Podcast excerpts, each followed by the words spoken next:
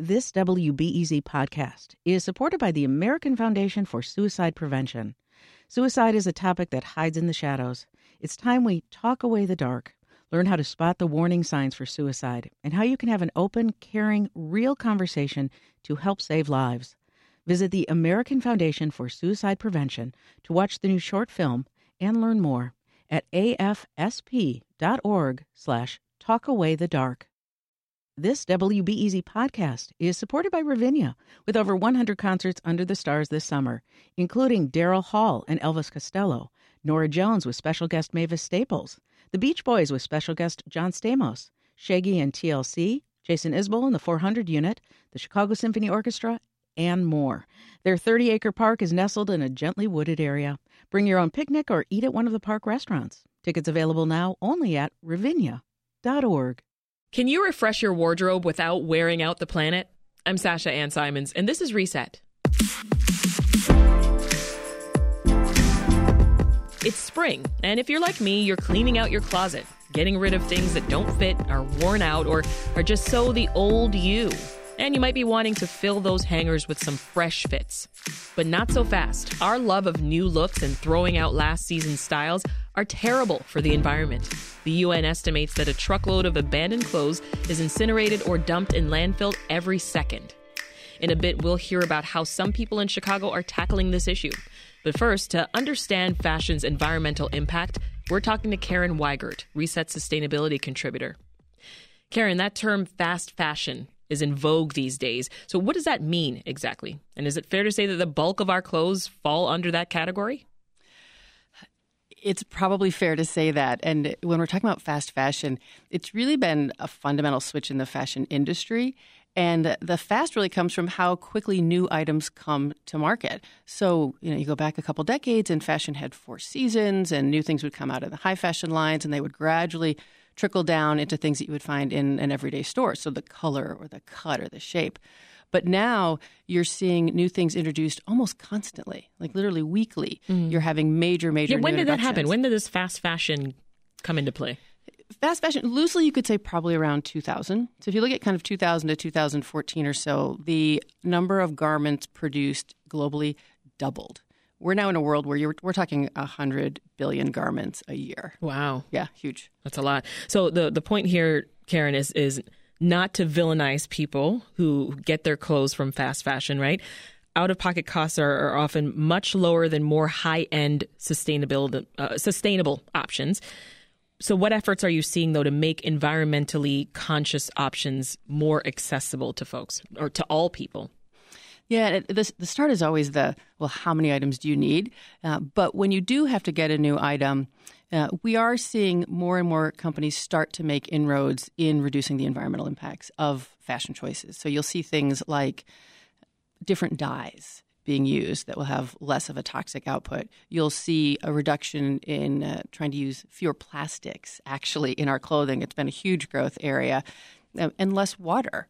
So you will see that it's definitely something to look for. Some labels will actually brand the actual item or a subline, um, but it's in a broader industry that has become incredibly fast, as we were talking about, and it's a massive global supply chain.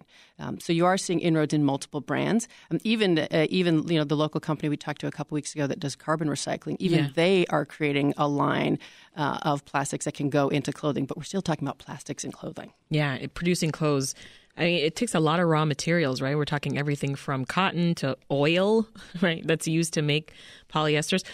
What are the issues with that? Well, you absolutely nailed it. it. It's interesting to think about that there's a huge amount of oil being used to make our clothes. Uh, there's a huge fossil piece. Now, there's also just broader carbon emissions from the entire system. It can be 8 to 10% of carbon emissions globally. Um, but we're seeing a lot of polymers and polyesters essentially being blended into fabric. So it's in a lot of clothing. It's probably in the majority of clothing now that we're seeing. Um, that just wasn't the case. So that's a fossil base to begin with. And then you've got more natural fibers like a cotton or a wool. Um, but cotton can be very, very water intensive. So you're seeing a lot of just carbon in general. You're seeing a lot of fossil. You're seeing a lot of dyes. Uh, and you're seeing a lot of water mm. as we're thinking about the 100 billion plus pieces of clothing produced each year. Water, I'm thinking denim in particular, right? That yeah. takes a lot of water. Absolutely, it's a huge question in, in uh, companies that sell denim. It's really cotton based, so you know you start with a plant, but they're often grown in dry climates, so it takes an extraordinary amount of water. It's estimated that it can be two thousand gallons of water for one pair of jeans, and a way to put that in wow. practical terms is that's enough for one person to drink ten cups or to drink eight ounces of water multiple times a day for ten years. That's one pair of jeans. One pair of jeans. Wow. Yeah after the shirts and pants are made, they have to get to the store. This is going to involve trucks, planes, ships, a lot of diesel, right? So, what impact does getting the goods to market have on carbon emissions and global warming? Yeah, that's an important part of this picture. And it, there's an interesting way to think about it. It's probably actually twofold, which is how do we shop now? And much of shopping is still happening going to a physical store. And so you do have the carbon emissions of transporting from raw materials that are sourced globally and the fabrics that are then typically put together internationally. So the largest sources of clothing, it's really China and then Bangladesh. So you've got all the carbon emissions to get here, but then you've got a, a new shopping approach, which is ordering online. So you have a kind of a parallel supply chain that's mm-hmm. working that way all of which ends up with delivery locally. So the supply chains that have online, you're having those trucks deliver you know, to your home or to the warehouse where you're picking up, uh, or else you're going yourself. So mm-hmm. the carbon emissions is a is a big part in terms of logistics, and that layers on top of the environmental impact actually of making the materials. But it, so it's getting into the hands of consumers. What do we know about how long, on average, folks are wearing the clothes before they get rid of them? This is one of the things that's actually been changing a lot in the last couple of decades. And uh, I, I, saw a, a, phrase was clothing utilization, and it's it's down thirty six percent. But so the idea is people are wearing clothes less before they get rid of them. Hmm. Some clothes, uh, some studies have said even clothing might be worn only seven or ten times before people are discarding it. So there's yeah. been a huge growth in the number of garments that the typical consumer, particularly in North America, might have, and then those items are actually being worn much much less, and then they're discarded. Yeah, I can believe that. Yeah. yeah. I mean, even just think of when you go thrifting or so and things just look brand new and it's like, you know, they're secondhand, but is it really? The yeah, person must have worn it once or twice. Yeah, absolutely. And it, it goes back to this beginning part of the clothing industry is able to produce on trend items so fast mm-hmm. that they can very quickly be in the store and then very quickly be discarded. But it's adding up to a lot of clothing that's just not being worn much. So we're wearing our clothes, Karen, for, for shorter amounts of time help us understand what's happening when we go through our closets and we decide, I'm going to get rid of these items. Where do they go usually? Well, the short answer is they end up in landfills. I mean, there's there's you know a longer answer to that of you know some might go first somewhere else, but the majority of used textiles are ending up in landfills across the country. Uh, so you're seeing you know growth in that physical waste product uh, from things that really weren't used that much to get there what happens when the clothes end up in the landfills? Like, how long does it take for it to actually break down?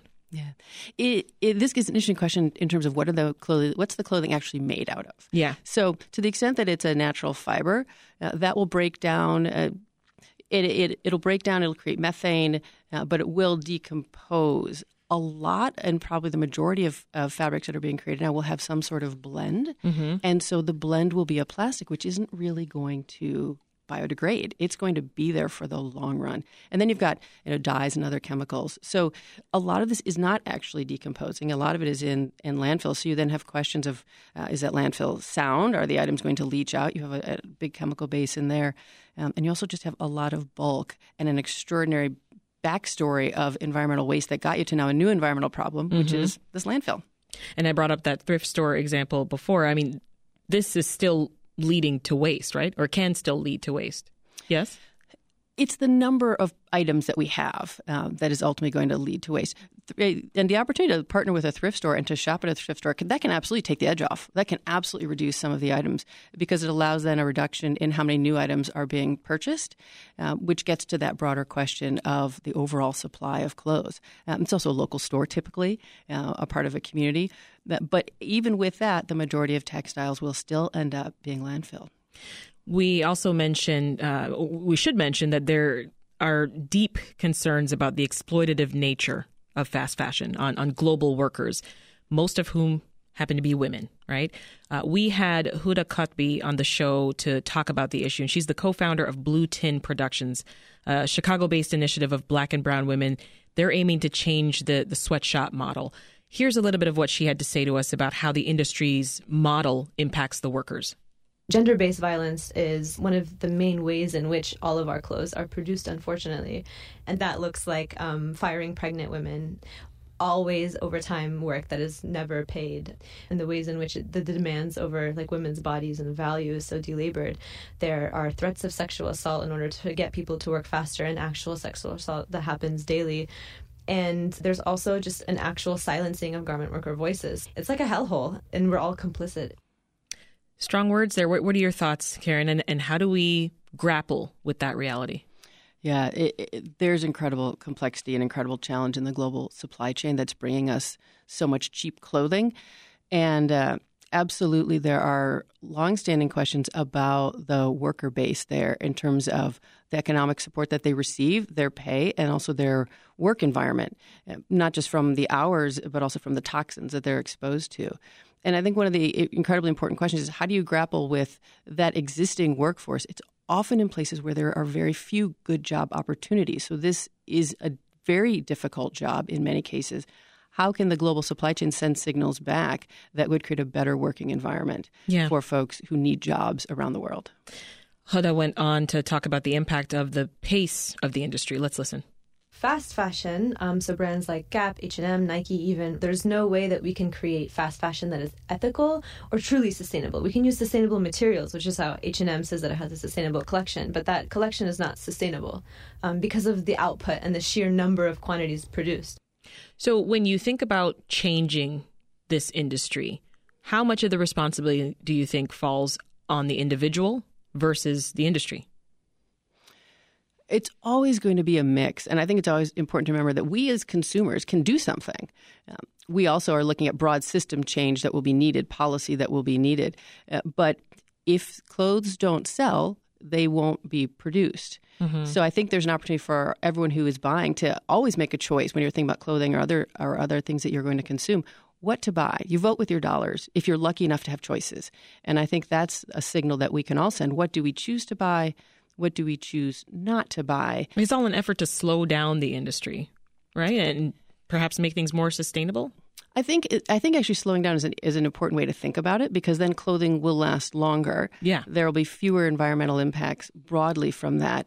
Um, and I was actually looking at a study that, that talked about the actual support to workers, and it wouldn't take a lot in terms of price point to actually create a meaningful increase in the wages that workers receive because we're talking about a global workforce where the pay base is just so much lower than the U.S. So we're talking a couple cents a garment actually could lead back. So I think there's both a question of is there an opportunity to have clothing that is a little higher quality that could last longer?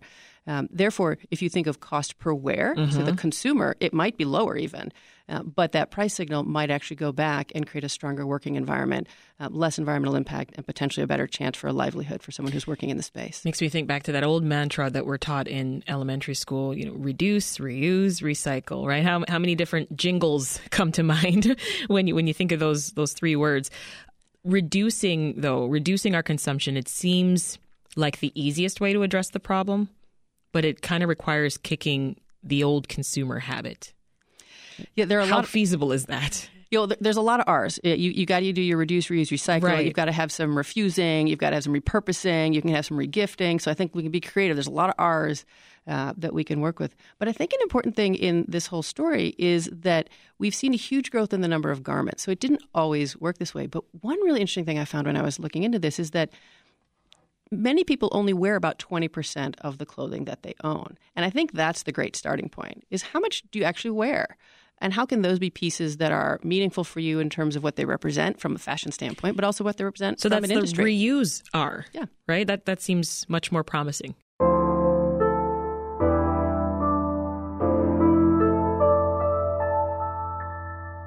Back now with more reset. We've talked about the problem. Now let's hear about a creative solution that some Chicagoans have figured out to reuse clothes and other materials, keeping them out of the landfill. This weekend, the Chicago Fair Trade History Museum is hosting the largest clothing swap the city has ever seen.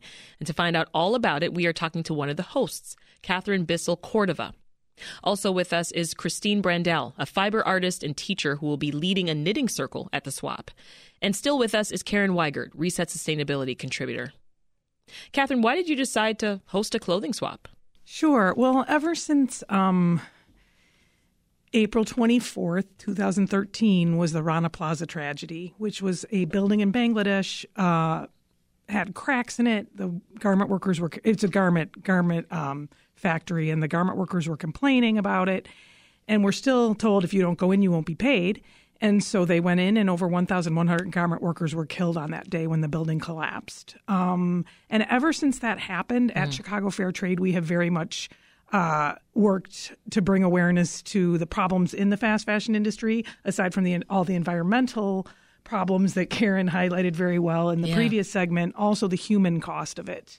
Um, we're actually having an event April 24th this this uh, next week, which is the 10th anniversary but we have really looked at ways for for pe- to to break for so people can break up with fast fashion. Yeah. And so clothing swaps is one of the best ways to do it. And I have been going to clothing swaps for 10 years and I'm telling you like they sound fun. They're so fun. They're, They're the fun. greatest thing since I've done it too. Bread. They are There's so so much camaraderie. Fun. I've made friends from this one annual epic swap that I go to every year and yeah, so it's just such I mean, a good. I still easy, have pieces right? in my closet now from well, swaps beautiful years ago. Beautiful pieces that yeah. are in perfect condition, and it's just such a way. It's you know, and Karen was talking about some of the problems with thrifting. I mean, th- thrifting's way better than buying new things, but there's st- it still has its problems.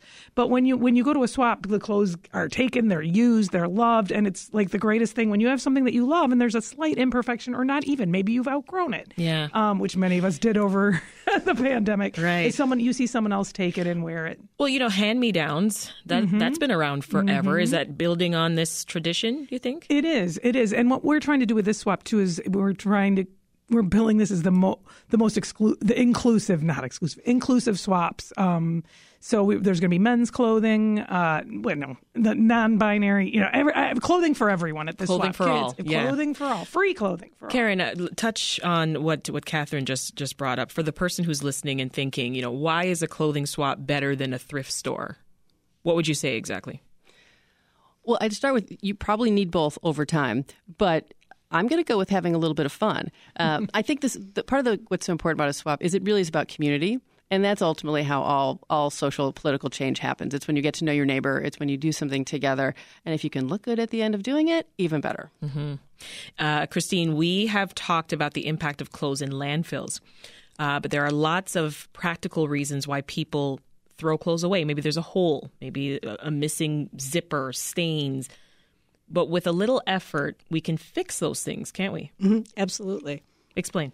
So you can um, uh, like secretly fix something because you just need to put a button on or replace the zipper. I mean, that's pretty basic. And right now we're seeing um, a huge explosion in the idea of visible mending so that you have a hole in a sweater and you almost glorify the the spot or the hole or the snag or whatever it is. So you can make your garment really individualized and just make it your own. I feel like there's a sense of pride too when I you know, go ahead and like sew my own button back on.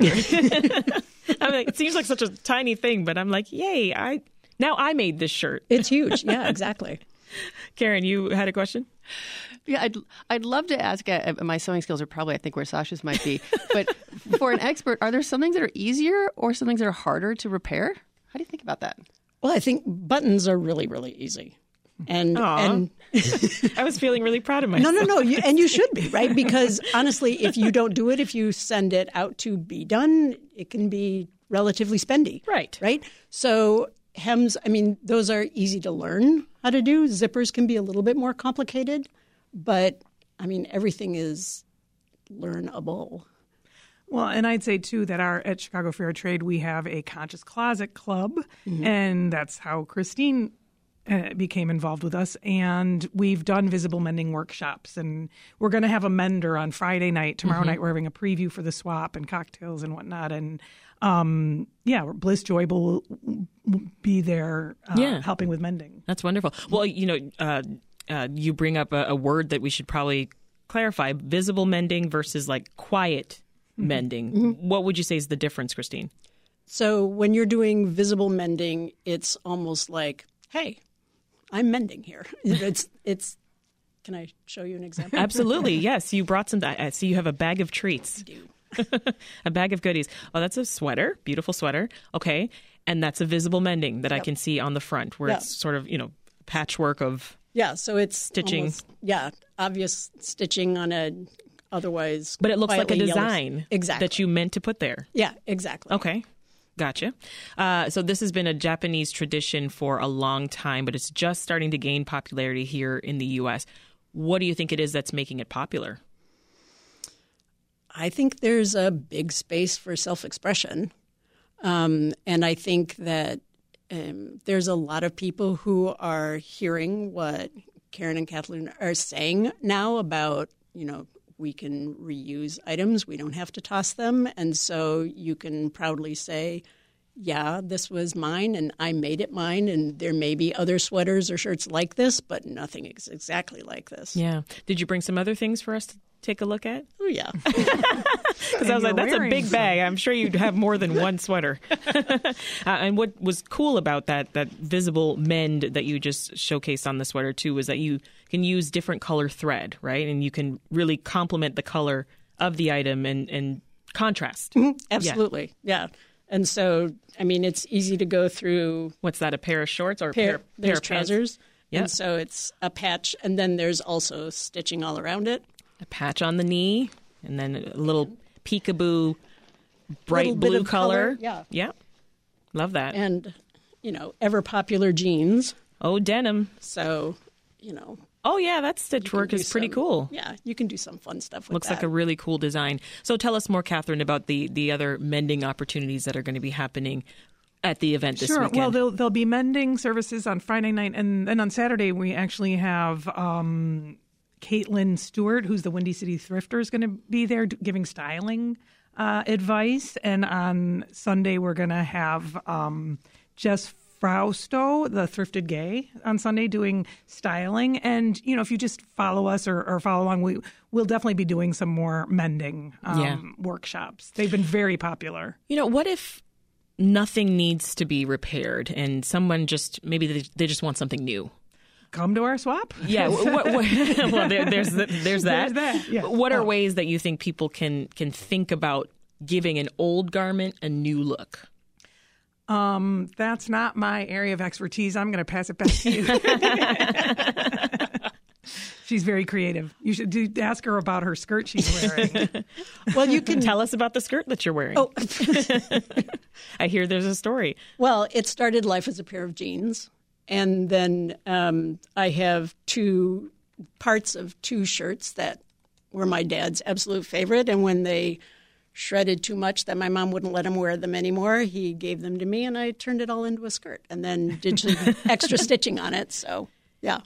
So, connection so that way. ways that folks can turn old garments into new looks. Where would you say they start? Yeah. So um, if you had, I'm just going to make this up. If you had a shirt that you really like and maybe you want to change up the collar or maybe you want to put something different on the cuff or change the sleeve out, you can also, if you had like three sweaters, you can take them apart and then put the back with a different front or different sleeves. I mean, you can. It's just your it's just your imagination. Feels like the sky's the limit. It totally is. It absolutely is. It's kind of a black hole once you get started. This is Reset. I'm Sasha Ann Simons, and if you're just tuning in, we are talking about ways to keep clothes out of landfills through mending garments and hosting clothing swaps. This weekend, the Chicago Fair Trade History Museum is hosting a giant clothing swap. And so we're talking with Katherine Bissell Cordova with Chicago Fair Trade and fiber artist Kristine Brandel, also Reset Sustainability contributor Karen Weigert. I'm going to go around the room. I'm curious, what are your favorite items to get at a clothing swap? You first, Karen. She talked about cocktails. Am I allowed to actually? Just Clothing kidding. items, sorry, just, just kidding. Clothes. Uh, when I think about items that I've gotten that have not been brand new, I actually think it's awesome to grab jackets. They tend to be more expensive, and uh, they're a fun item that you can see. Same. I am I, I, jackets, blazers. uh, Those those are my my go-tos. And w- when I talked earlier about still having pieces, those are the things. I go for colors, and I, you know, and they I can swap them out. I wear dresses a lot, and yeah, that's my that's the magic. That's the sauce. what about you, Katherine? Well, I'd say my proudest thrift was for my daughter, who uh, a friend had brought a pair of 20 year old Doc Martin boots, and my daughter, who is getting goth, you know, as a teenager, and she wear, you know, five, six, Don't they all go years through that stage? She's still in that stage. She's still, you know, six, seven years later, she's still wearing them, and they're in perfect condition. Love that. What about you, Kristine? Um, I like wool sweaters because I can do a lot with them. You can felt them, or you can you can keep wearing them, or you can do all kinds of stuff. with them. Oh, interesting. I- I'm gonna have to pick your brain a little bit more after we get off the air.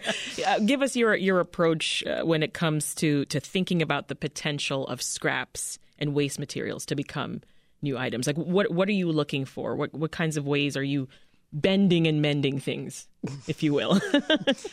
Um, so you can um, remake almost anything. I mean, if you can, you can sew on it. You can like either with a machine or by hand.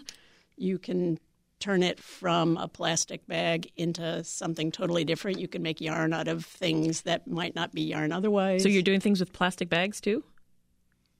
I hear you said that if you can bend it, you can knit it. Yep. Is that true? Is that your is that your uh, your motto? Yep. so Oh, you're and you're digging in the bag. digging in my You've bag got again. something else. so plastic bag yarn. I knit it. that was a plastic bag, Yep. and it's now a, what? What do you keep in there? Is that like a little makeup bag or your Well, it's small weaving looms. weaving looms? the next best thing. so plastic bag yarn. Oh my goodness! Yeah. That's incredible. That is incredible. Um, you make yarn out of plastic bags. You use VCR tape too.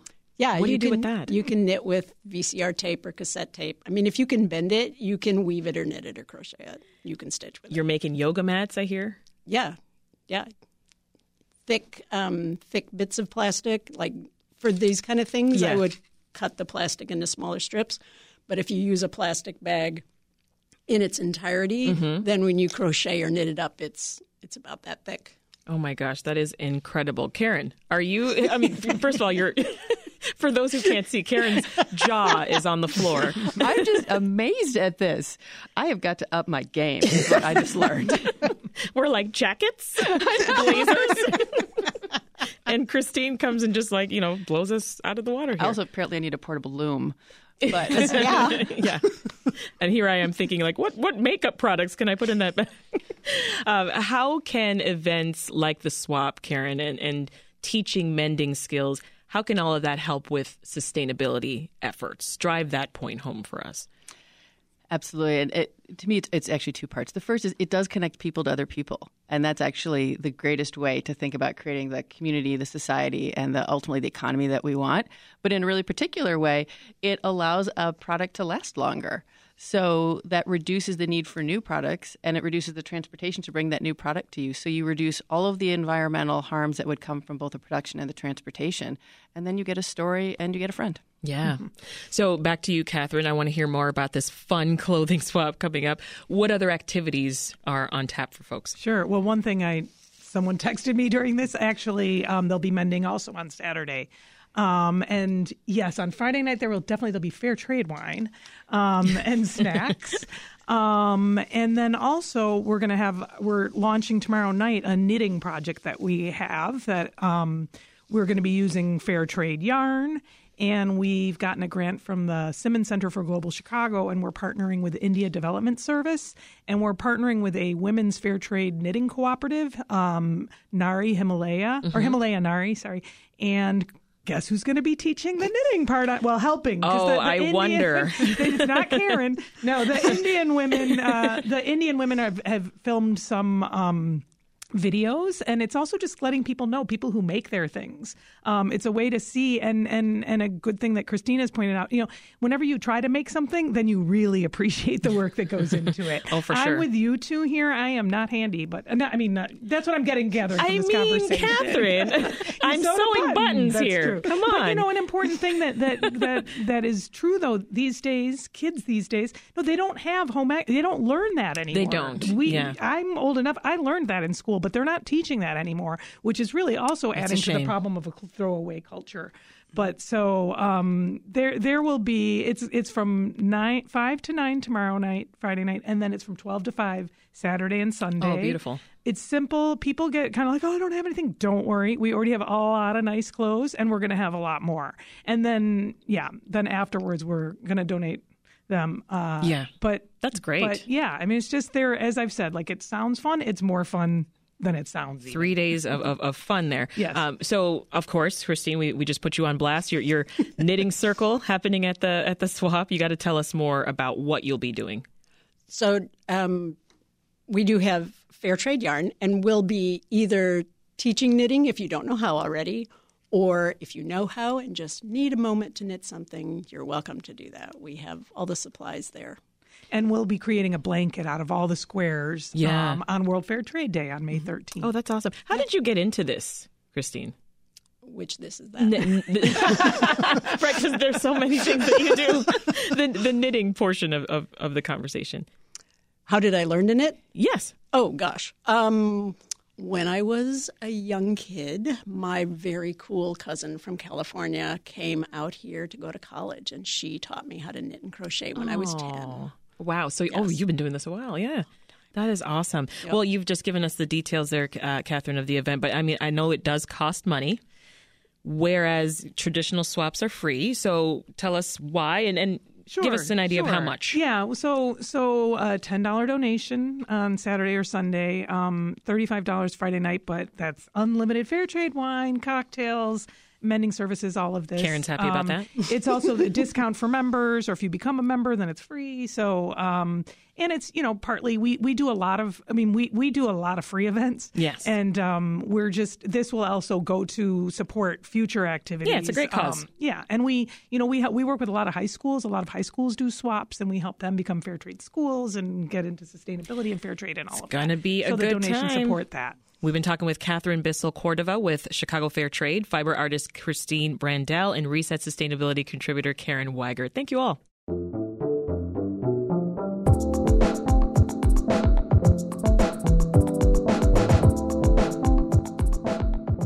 This episode of Reset was produced by Linnea Dominic, and it was edited by Andrew Merriweather and Meha Ahmed. Make Reset a regular part of your day by subscribing to our podcast. We post episodes every morning and afternoon, Monday through Friday, and a bonus episode on Saturdays.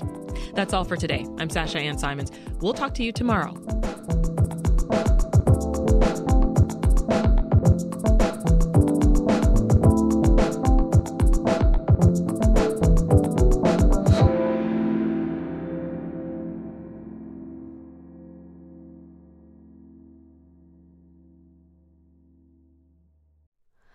Hi, it's Terry Gross, the host of Fresh Air. We bring you in depth, long form interviews with actors, directors, musicians, authors, journalists, and more. Listen to our Peabody Award winning Fresh Air podcast from WHYY and NPR.